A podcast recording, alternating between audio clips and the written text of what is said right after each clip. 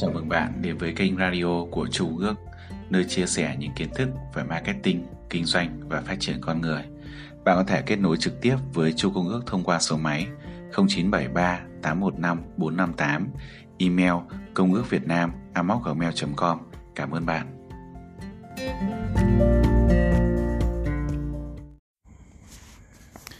Điểm khởi đầu của mọi thành công Bước làm giàu thứ nhất khi Edwin Barnett bước xuống ga tàu hỏa ở West Orleans, New Jersey, bề ngoài của anh trông có vẻ như một kẻ lang thang, nhưng trong trí tuệ của kẻ lang thang ấy ẩn chứa tư tưởng của một ông hoàng.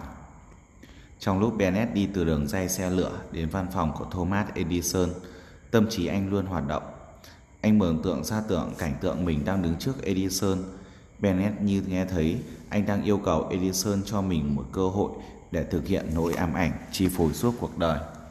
Nỗi khao khát cháy bỏng được trở thành người cộng tác kinh doanh với nhà phát minh vĩ đại. Khát vọng của Bennett không chỉ là một niềm hy vọng, cũng không chỉ là một niềm mong ước, đó là nỗi khát khao sôi sục cháy bỏng trong huyết quản của anh.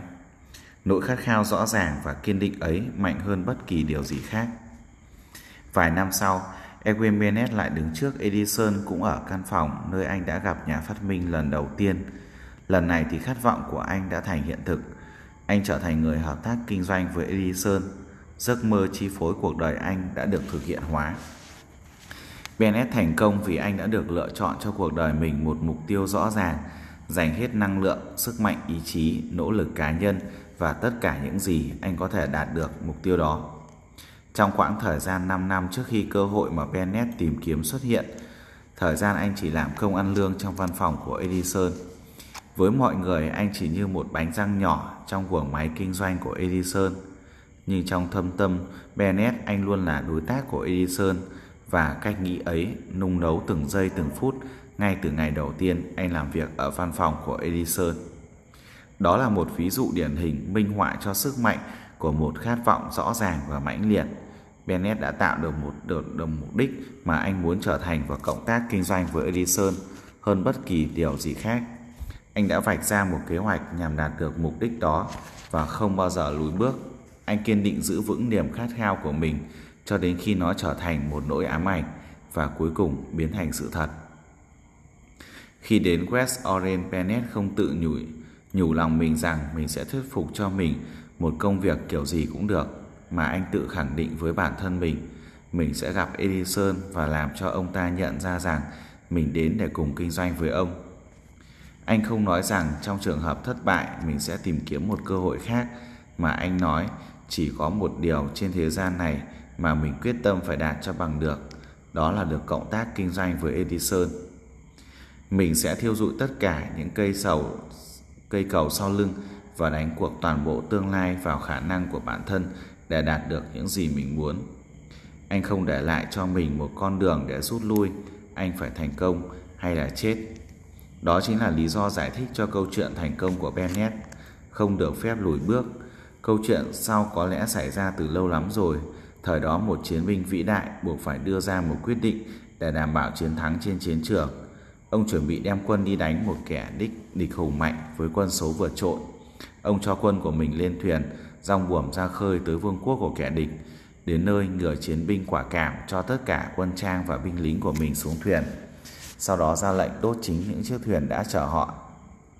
Ông nói với binh sĩ trước khi bắt đầu trận chiến, các ngươi có nhìn thấy những chiếc thuyền đang bốc cháy kia không?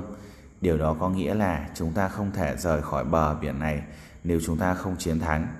Giờ đây không còn sự lựa chọn nào khác chúng ta phải chiến thắng hoặc chúng ta bị tiêu diệt. Và cuối cùng họ đã thắng. Bất kỳ ai muốn thành công trong bất kỳ lĩnh vực nào đều phải sẵn lòng đốt con thuyền của mình và cắn đứt mọi con đường có thể rút lui. Đó là cách duy nhất để đảm bảo duy trì trạng thái tinh thần, khát khao chiến thắng, điều kiện cần thiết để vươn tới thành công. Buổi sáng sau khi trận hỏa hoạn khủng khiếp ở chicago một nhóm thương gia đứng trên phố state nhìn lại đống tron tàn mà trước đó không lâu còn là cửa hàng của họ. Họ tranh luận với nhau để quyết định xem liệu có nên xây lại mọi thứ ở đây hay rời khỏi Chicago và làm lại từ đầu mọi vụ đất khác nhiều triển vọng hơn. Cuối cùng thì tất cả họ đều quyết định rời khỏi Chicago, chỉ có một người duy nhất quyết tâm bám trụ lại trên mảnh đất chỉ còn là đống cho tàn. Người thương gia đó đã chỉ tay vào đống cho tàn trước kia từng là cửa hàng của mình và tuyên bố các ngài sẽ chờ xem chính ngay tại chỗ này đây tôi sẽ xây nên một cửa hàng lớn nhất thế giới cho dù nó có sập xuống thêm bao nhiêu lần đi chăng nữa vì hỏa hoạn. Đó là năm 1871 không lâu sau, cửa hàng của ông đã được xây dựng lại. Cho đến bây giờ cửa hàng bách hóa Masofel vẫn đứng đó sừng sững như một tượng đài biểu trưng cho sức mạnh của niềm khao khát cháy bỏng. Thật dễ cho Marcel nếu ông không làm đúng những gì mà một thương gia khác đã làm.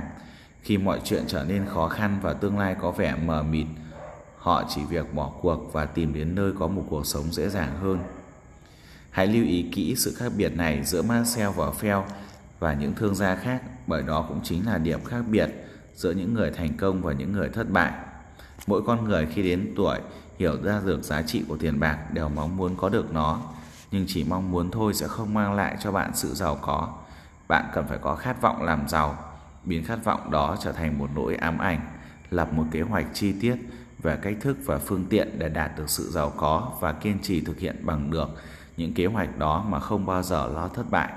Đó mới là những yếu tố cần và đủ để giúp bạn có được một cuộc sống giàu sang. 6 phước để bước 6 bước để biến khát khao thành vàng. Phương pháp để biến khát vọng thành giàu có của bạn thành những tài sản vật chất tương đương bao gồm 6 bước rõ ràng và thiết thực sau đây. Bước 1 xác định rõ trong tâm trí bạn số tiền bạn chính xác bạn muốn có. Nếu bạn chỉ nói tôi có muốn có rất nhiều tiền thôi thì chưa đủ, hãy xác định rõ số tiền này. Nguyên nhân tâm lý giải thích tại sao phải xác định rõ ràng như vậy để được đề cập trong chương sau. Bước số 2 xác định rõ xem bạn định đánh đổi cái gì để nhận được số tiền mà bạn mong muốn, một thực tế mà ai cũng phải thừa nhận là mọi thứ đều có cái giá của nó. Bước số 3 xác định rõ ràng ngày mà bạn muốn có được số tiền đó. Bước số 4 hãy lên một kế hoạch cụ thể để có thể thực hiện được ước muốn của bạn và bắt đầu thực hiện kế hoạch ngày nay hôm nay. Dù bạn đã sẵn sàng hay chưa. Bước số 5 viết ra một bản tuyên bố rõ ràng và ngắn gọn trong đó liệt kê số tiền mà bạn muốn có, thời hạn để đạt được số tiền đó, cái giá mà bạn sẵn sàng phải trả và một kế hoạch cụ thể để đạt được nó.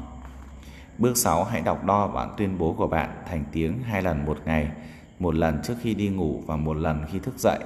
Trong lúc bạn đọc, hãy tập tưởng tượng, cảm nhận và tin rằng bạn đã có được số tiền đó rồi. Việc bạn tuân theo những chỉ dẫn đã được mô tả trong 6 bước trên là rất quan trọng và cần thiết. Trong đó, bước 6 đặc biệt quan trọng. Bạn hãy sẽ phàn nàn rằng làm sao có thể tưởng tượng là mình đang có thật nhiều tiền trong khi bạn thật sự chưa có nó. Một khát vọng làm giàu mãnh liệt sẽ giúp bạn thực hiện được điều tưởng chừng như không thể ấy. Nếu bạn thật sự khao khát giàu sang đến mức điều đó trở thành nỗi ám ảnh thì sẽ không khó để bạn tự thuyết phục mình rằng bạn sẽ đạt được sự giàu sang như thế. Mục đích rõ ràng là muốn có nhiều tiền và sự quyết tâm có được số tiền đó sẽ khiến bạn tin rằng bạn sẽ đạt được như vậy.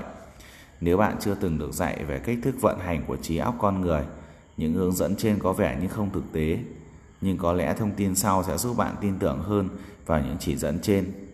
Chính ông vua thép Andrew Carnegie, một trong những người thành công nhất trong lịch sử nước Mỹ, đã nói với tôi về 6 điều đó. Andrew Carnegie bắt đầu sự nghiệp từ một người lao động bình thường trong những nhà máy thép. Mặc dù khởi đầu từ một xuất phát điểm thấp như vậy, ông đã thành công trong việc vận dụng những nguyên tắc trên để có được một gia tài khoảng hơn 100 triệu đô la, tương đương với 20 tỷ đô la vào ngày nay và có thể còn nhiều hơn thế nữa. Sẽ thuyết phục hơn nếu bạn biết rằng nhà phát minh nổi tiếng cũng là một doanh nhân rất thành đạt. Thomas Edison đã nghiên cứu rất kỹ 6 bước trên. Chính ông đã đồng ý rằng chúng không chỉ là những bước cần thiết giúp tích lũy tiền bạc mà còn rất cần thiết để đạt được bất kỳ mục đích nào trong cuộc đời của bạn. Những bước nêu trên không đòi hỏi bạn phải lao động cực nhọc, không đòi hỏi sự hy sinh, để áp dụng chúng cũng không đòi hỏi một học vấn quá cao, nhưng bạn cần phải có một trí tưởng tượng đủ để có thể cảm nhận và thấu hiểu được rằng tích lũy tiền bạc không thể trông chờ vào cơ hội, số phận hay sự may mắn. Giờ đây bạn có thể được hiểu được rằng không bao giờ có được nhiều của cải nếu bạn không có một khát vọng làm giàu mãnh liệt và một niềm tin thật sự rằng bạn sẽ đạt được điều đó. Sức mạnh của những giấc mơ lớn Nếu như bạn đang chạy trong cuộc đua tới cái đích là thành công và giàu có, bạn có thể cảm nhận được sự thấy khích lệ khi biết rằng thế giới giả cỗi mà chúng ta đang sống ngày hôm nay đòi hỏi hơn bao giờ hết những ý tưởng mới, những phương cách làm việc mới, những nhà lãnh đạo mới, những phát minh mới, những phương pháp kiểu dáng phiên bản mới. Dường như tất cả mọi thứ trong thời đại chúng ta đang đòi hỏi được cách tân để trở nên mới mẻ hơn. Đằng sau tất cả những đòi hỏi đó có một phẩm chất mà bạn phải nhất thiết phải có để đạt được thành công, đó là sự kiên định đi theo đuổi mục tiêu, nghĩa là biết rõ mình muốn gì và khao khát cháy bỏng để đạt được nó. Nếu như bạn thật sự có khát vọng làm giàu, hãy nhớ rằng những nhà lãnh đạo thực sự của thế giới này luôn là những người được trang bị và biết sử dụng một cách thiết thực sức mạnh vô hình của cơ hội khi còn chưa hình thành. Họ chính là những người chuyển những cơ hội đó thành những tòa nhà chọc trời, những thành phố, những nhà máy, những phương tiện vận tải, những hình thức giải trí và những tiện nghi làm cho cuộc sống trở nên dễ dàng, nhanh gọn, tốt đẹp và thoải mái hơn. Trong khi vạch ra kế hoạch cụ thể để đạt được sự thành công và giàu có, bạn đừng bị lung lay hay nhục trí về những người xem bạn như kẻ mơ mộng. Để làm được một điều đó lớn lao trong thế giới đang thay đổi này, bạn phải học hỏi tinh thần của những người đi tiên phong trong quá khứ, những người ước mơ cống hiến tất cả những giá trị của mình cho nền văn minh nhân loại. Tinh thần ấy là dòng huyết mạch cho sự phát triển, là cơ hội cho bạn và tôi giải phóng hết những năng lực tiềm ẩn của mình. Khát vọng cháy bỏng muốn trở thành một ai đó và muốn làm một điều gì đó là xuất phát cho những người biết ước mơ cất cánh. Mơ ước không bao giờ hình thành trong những người thờ ơ lười biếng hay thiếu tham vọng. Nếu điều đó làm bạn mong ước làm là đúng đắn và bạn tin tưởng nó, hãy tiến lên và thực hiện nó. Hãy biến giấc mơ của bạn thành sự thật. Đừng bận tâm xem người đời nói gì nếu bạn gặp thất bại tạm thời. Họ không hiểu rằng một sự thất bại đều mang trong mình một hạt giống của thành công tương đương. Marconi ước mơ về một hệ thống có thể truyền tải âm thanh từ nơi này sang nơi khác mà không cần dây dẫn. Bạn sẽ thấy thú vị khi biết rằng những người bạn của Marconi đã tống ông vào một bệnh viện tâm thần khi ông thông báo với họ rằng đã khám phá ra nguyên lý để truyền những thông điệp qua không gian. Ngày nay chúng ta đã nhận thấy rõ ràng Marconi không mơ mộng hão huyền chút nào, bằng chứng có thể được tìm thấy trong mỗi chiếc radio, TV, điện thoại di động, vệ tinh viễn thông hay bất kỳ một thiết bị vô tuyến quen thuộc nào khác. May mắn là những người biết ước mơ ngày nay đã có nhiều điều kiện thuận lợi hơn so với ngày xưa. Thế giới ngày nay ẩn chứa vô số cơ hội mà những người mơ mộng trong quá khứ chưa từng biết tới. Nếu bạn không tin điều đó là sự thật, nếu bạn cảm thấy tuyệt vọng vì những thất bại gần đây thì bạn sẽ những gì bạn sắp đọc sẽ rất có ý nghĩa. Bạn sẽ hiểu rằng thất bại chính là tài sản quý giá nhất. Hầu hết những người thành đạt đều đi lên từ những bước khởi đầu hết sức khó khăn, trải qua rất nhiều những trở ngại tư tưởng tưởng như không thể vượt qua khi đến đích. Bước ngoặt trong cuộc đời, những người thành đạt thường chính là những giai đoạn khủng hoảng như thế. Đó là thời điểm mà qua đó họ lột xác và nhìn nhận một cái tôi khác trong con người của mình. Sydney Potter đã tìm thấy những phẩm chất thiên tài ngủ quên bên trong ông không chỉ sau khi chịu đựng một nỗi bất hạnh lớn ông bị buộc tội tham ô và bị tham giam giữ trong một ngôi xà lim ở Columbus, Ohio. Chính tại nơi đây ông đã làm quen với một cái tôi khác của chính mình. Sidney Potter bắt đầu viết truyện ngắn. Sau đó mặc dù vẫn đang bị nhốt trong xà lim, ông bắt đầu bán những truyện ngắn đó cho các tạp chí dưới bút danh O'Henry. Nhờ sử dụng trí tưởng tượng của mình, ông khám phá ra rằng bản thân ông có thể trở thành một trong những nhà văn vĩ đại thay vì là một tên tội phạm khốn khổ và bị ruồng bỏ. Thời điểm được ra tù cũng là lúc O. Henry đã nổi tiếng trên khắp nước Mỹ như một nhà văn viết truyện ngắn xuất sắc nhất. Thomas Edison ước mơ về một bóng đèn có thể thắp sáng được bằng điện. Ông liền bắt tay vào hành động để thực hiện hóa giấc mơ ấy. Mặc cho hơn 10.000 thất bại, nhà phát minh vẫn kiên trì với giấc mơ cho đến khi tạo ra được một thế giới này thêm một thành tựu vĩ đại. Henry Ford, một thanh niên nghèo khó và không được học hành đến nơi đến chốn, luôn mơ ước về một chiếc xe không cần ngựa kéo. Anh bắt tay ngay vào công việc với công cụ thô sơ mà không trông chờ cho đến khi cơ hội thuận lợi đến với mình. Ngày nay bằng chứng về ước mơ của Ford có thể tìm thấy ở bất kỳ nơi nào trên trái đất. Ford đã cống hiến rất nhiều sức lực cho việc thực hiện hóa giấc mơ ấy hơn bất kỳ người nào khác vì ông không bao giờ lo sợ rằng một ngày đó đó mình sẽ thoái chí và từ bỏ ác ước mơ. Có một sự khác biệt cơ bản giữa việc ước ao một điều gì đó và việc sẵn sàng đón nhận nó. Chẳng ai sẵn sàng đón nhận điều gì cho đến khi người đó tin tưởng rằng họ sẽ đạt được điều đó. Điều quan trọng là trạng thái tinh thần phải luôn tin tưởng chứ không chỉ hy vọng không chỉ hy vọng hay ước muốn, cởi mở là yếu tố cần thiết để có được niềm tin. Một đầu óc bảo thủ sẽ không thể khích lệ bạn có được niềm tin và lòng can đảm thật sự. Niềm khao khát mạnh hơn tạo hóa. Để tạo ra một điểm nhấn thích hợp cho chương này, tôi muốn giới thiệu đến các bạn con người kỳ lạ nhất mà tôi từng được biết. Lần đầu tiên tôi thì nhìn thấy cậu ấy là vài phút sau khi cậu ấy chào lời. Nhưng điều kỳ diệu là cậu bé sinh ra mà không có đôi tai. Khi nhận xét khi nhận xét về trường hợp này, bác sĩ kết luận rằng đứa bé gần như sẽ bị câm và điếc suốt đời. Tôi không chấp nhận ý kiến đó của bác sĩ, tôi có quyền làm thế. Vì thế tôi chính là cha, vì tôi chính là cha đứa bé. Tôi cũng đã đi đến một quyết định nhưng không hiểu biểu lộ nó ra ngoài mà nung nấu trong tim. Trong thông tâm tôi tin rằng cậu con trai tôi rồi sẽ nghe và nói được. Bằng cách nào? Tôi chắc chắn rằng phải có một cách nào đó và tôi biết là tôi sẽ tìm ra nó. Tôi nghĩ về những lời của Emerson bất tử, tiến trình vạn vật trong thế giới này đã dạy cho chúng ta bài học lớn về niềm tin. Tất cả những gì chúng ta cần làm là tuân theo sẽ luôn có những chỉ dẫn thích hợp cho mỗi chúng ta. Bằng cách khiêm tốn lắng nghe, chúng ta sẽ nghe thấy. Và lời chỉ dẫn thích hợp mà tôi đã nghe thấy là hãy biết khát khao.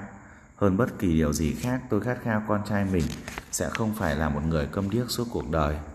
Vì khát khao đó mà tôi không bao giờ lùi bước dù chỉ một giây. Tôi có thể làm được gì đây? Tôi không biết chắc chắn, nhưng dù thế nào đi nữa, tôi cũng sẽ tìm ra được cách thức và phương tiện để gieo vào tâm trí con trai mình khát khao cháy bỏng đó.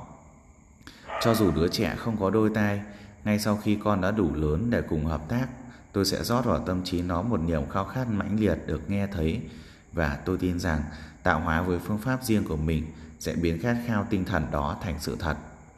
Ý niệm đó luôn sôi sục trong tâm, trong tâm trí trôi tôi, nhưng tôi không có nói với ai cả.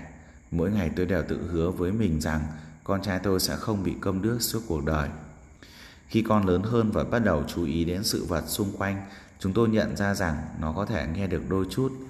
Đến tuổi trẻ con thường bắt đầu tập nói, con trai tôi vẫn không nói được gì cả.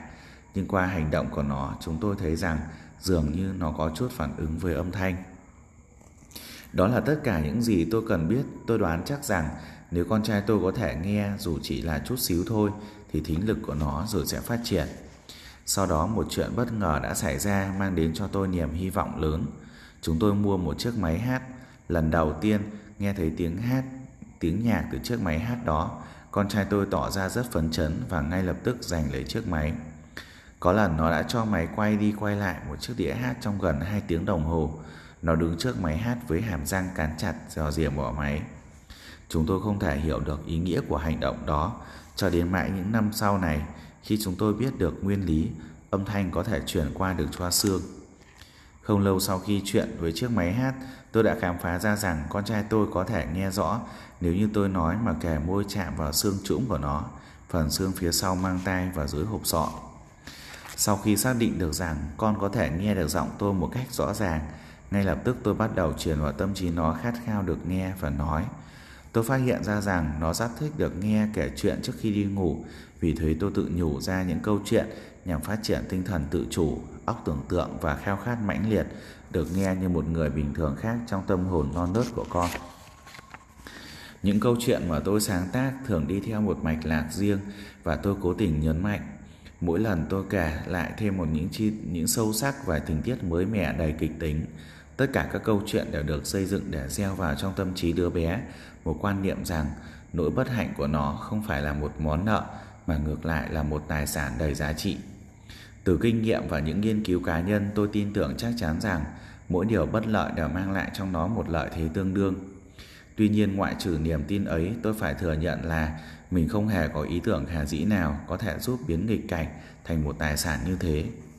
Một thế giới mới với chỉ với 6 xu, khi phân tích lại những kinh nghiệm trong quá khứ, giờ đây tôi có thể thấy rằng niềm tin mà con trai tôi, mà con trai dành cho tôi đã đưa đến những kết quả đáng kinh ngạc. Đứa trẻ không bao giờ mắc thắc mắc về những gì tôi nói với nó. Tôi đã truyền cho con trai mình ý tưởng là có một lợi thế riêng so với những anh nó.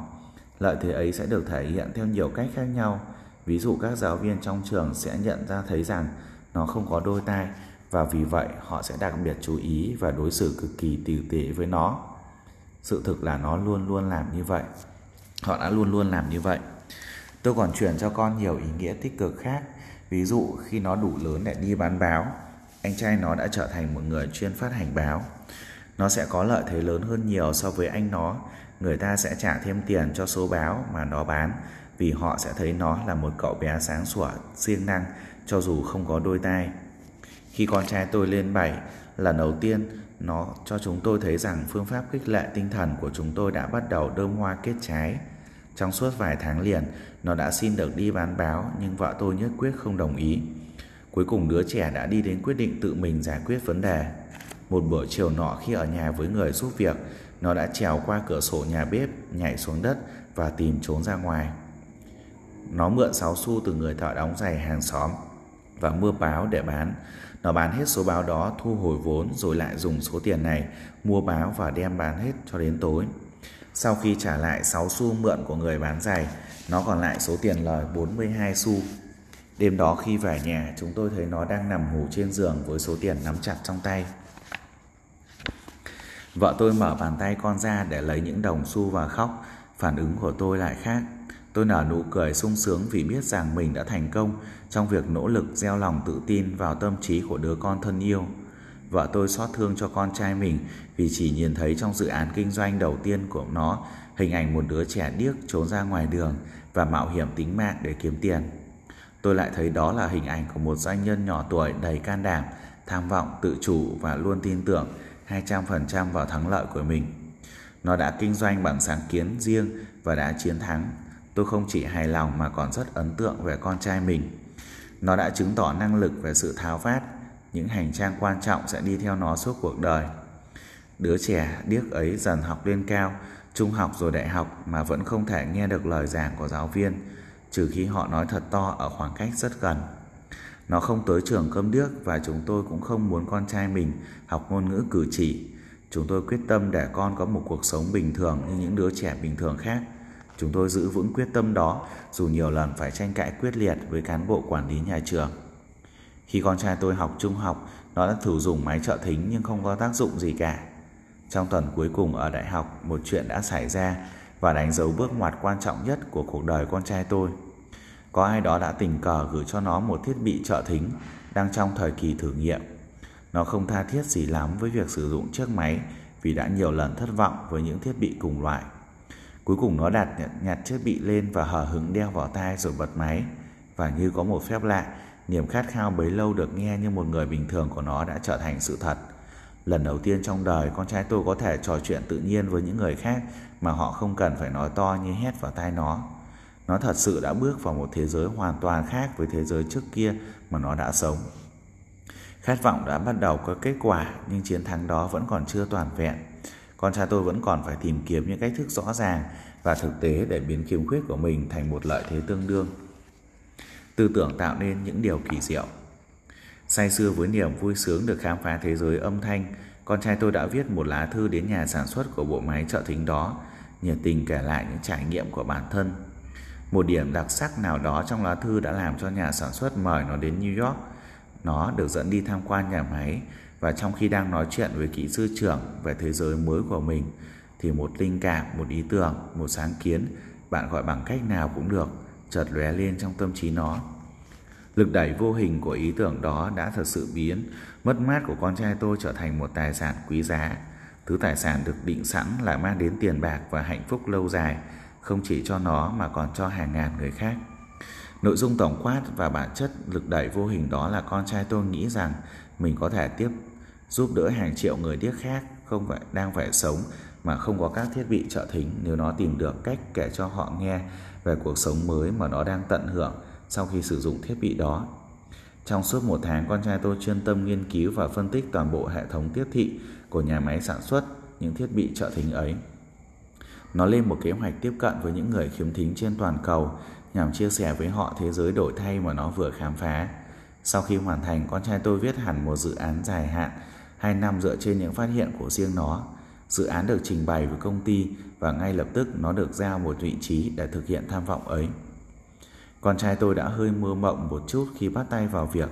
Nó tin rằng mình được sinh ra là để mang lại niềm hy vọng và niềm tin đến cho hàng ngàn người khiếm thính. Những người mà nếu không có sự giúp đỡ của nó, có thể sẽ phải vĩnh viễn sống trong thế giới vô thanh. Tôi hoàn toàn không nghi ngờ về khả năng con trai tôi, bà Le có thể đã sẵn trở thành một người câm điếc suốt đời nếu ông và vợ tôi không cố gắng định hình trong tâm trí nó một khát khao cháy bỏng được nghe nói như bao người bình thường khác. Khi tôi gieo vào tâm trí Blair khát khao được nghe, nói và sống như bao người bình thường khác, khát khao ấy đã tạo ra một ảnh hưởng đặc biệt, khiến tạo hóa trở thành một cây cầu bắc qua ngăn hố cách im lặng giữa trí óc của nó với thế giới bên ngoài. Thực vậy con đường viếng một khát khao cháy bỏng thành một giá trị vật chất nào đó tương đương, không bằng phẳng mà rất quanh co khúc khỉu, bởi lẽ khát khao được bình thường và giờ đây điều đó đã trở thành hiện thực. Cho dù nó được sinh ra trong tật nguyền, trong khi đó hoàn cảnh có thể dễ dàng đẩy một người không có khát khao mãnh liệt xuống đường với vài cây bút chì và một cái ly thiếc.